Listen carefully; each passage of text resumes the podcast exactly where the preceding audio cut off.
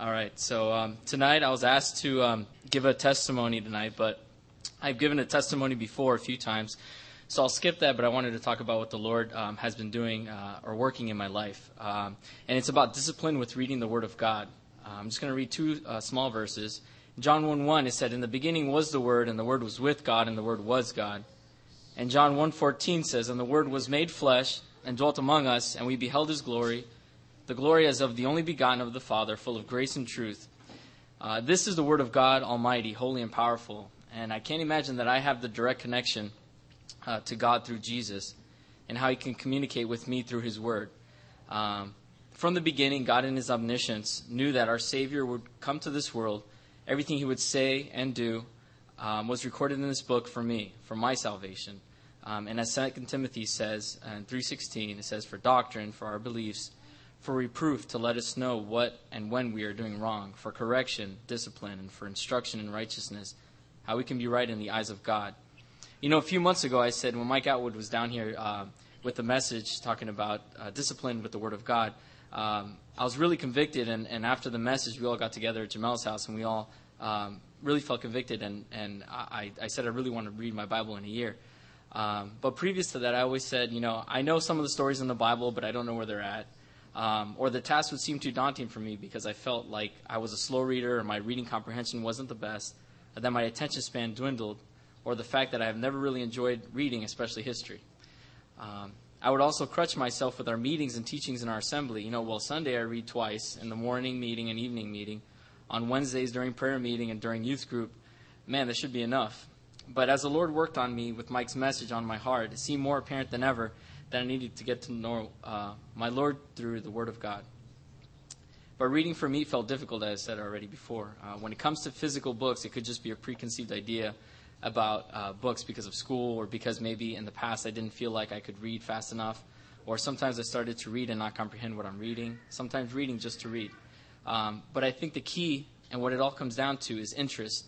I could be on the internet reading about music or reading about speakers for hours, and it's really all about interest um, and setting time aside when you first wake up to read the Word of God, when you're revitalized physically and mentally, uh, when your mind is fresh. When you have the energy to concentrate uh, to really commit to His Word. You know, some people are different. Some read before they go to bed, some read early in the morning, some midday. Um, but when I do read, words, words, thoughts, and scripture appear to stick more in my mind. I remember more. My thoughts are more positive throughout the day. And when I'm not reading His Word, my mind wanders. Um, and as we live to, to be above reproach as the world sees us, we should want to live above reproach as God sees us. You know, at first I was reading every day, and sometimes I would cheat a little, almost like how people treat working out. You know, I'm going to lose weight and look good. Uh, I'm going to go every day to the gym. So you go every day, and then you say, well, maybe not every day. Need to let my, my muscles breathe a little. Then after a while, you just say, eh, I like the way I look. So we settle and get comfortable with our current state and not go out of our way to work out our minds and read our Bible every day. We stay in our comfort zone. This comparison has been said many times. You eat every day, right? So you should be feeding yourself with, the, with God's Word. Like the song says, read your Bible, pray every day, and you'll grow, grow, grow. And that's talking about spiritually, not physically. Because if it was physically, I definitely would have read a lot more in phys- uh, middle school. Think about this. With any group or career, FBI, nursing, doctors, pilots, military, teachers, even athletes, we all need to read our textbooks, manuals, do things to get better at what we do. We need to practice. As Christians, we need to do just that. We need to read our manual. We need to practice. We need to listen to what God wants to tell us through His Word. The closer you are to Him, the more you can understand what He is trying to tell us. Same goes with prayer and discernment and what unfolds, in our lives recently, as I was reading through Genesis a couple of months ago before we started with the story of Abraham, the Lord spoke to me through the story of his servant that went out to find a wife for Isaac. He trusted in the Lord to help him find what he was looking for in a specific manner, and not through his own discernment, but through the discernment of God. And that has been a blessing to me from reading his word that has helped me through my daily walk with him. So, what have I been missing? Why haven't I done this before? Why haven't I been reading my Bible? Ask myself. You know, there are trials in our lives that seem to take over, some more than others. For me, as though it was one trial after another.